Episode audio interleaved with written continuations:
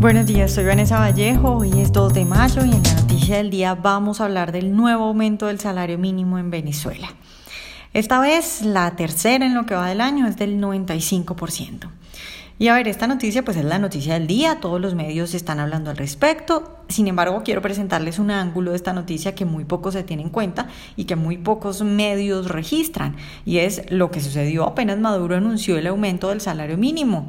Y lo que ocurrió pues es lo mismo que ocurre cada vez que hay un anuncio de este tipo. La gente salió corriendo a gastar lo que tuviera, porque saben que después de estos anuncios inevitablemente los precios de los productos van a aumentar. A los venezolanos les urge deshacerse de su dinero porque el bolívar cada día vale menos. Para poner un ejemplo, si usted tiene mil bolívares hoy, al final del mes es como si tuviera 500 o incluso menos porque la inflación mensual en Venezuela ya supera el 50%. Eso hace que la gente no quiera conservar bolívares e intente salir de ellos lo más rápido posible, porque no conservan el valor, porque el bolívar no sirve como depósito de valor. En Venezuela sucede lo que ha sucedido en todos los países donde el socialismo está suficientemente avanzado.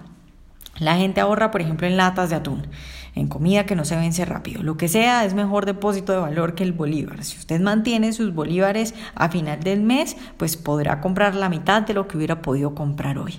Mientras que si cambia su dinero por latas de atún, pues dentro de un mes lo va a poder vender eh, casi que por el doble, por ejemplo. Y bueno, ¿Qué sucede con los anuncios estos de que se aumenta el salario mínimo?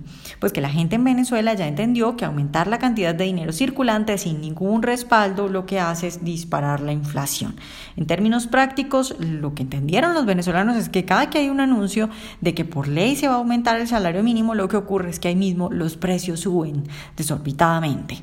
Entonces, el lunes y ayer, después del anuncio del aumento, la gente salió corriendo a los supermercados a comprar lo que pudieran encontrar. Entonces diría yo que la noticia de hoy no es tanto el anuncio de Maduro, que cada nada sale y hace lo mismo, aumenta el salario mínimo. Decíamos ahora que esta es la tercera vez en lo que va del año. Entonces la noticia creo yo que es la respuesta de los venezolanos a ese anuncio. Respuesta que muestra que ya entendieron que no se hace nada subiendo el salario mínimo mediante ley, que ya han entendido que la inflación es culpa de la manipulación del dinero por parte del gobierno y los bancos centrales.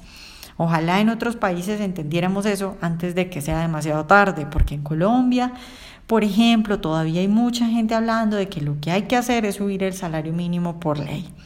Veremos hasta dónde cae Venezuela por culpa del socialismo y esperemos que lo que está sucediendo en Venezuela sirva para que a todo el mundo le quede claro que la inflación existe por culpa del Estado, porque los políticos y los bancos centrales manipulan y envilecen el dinero.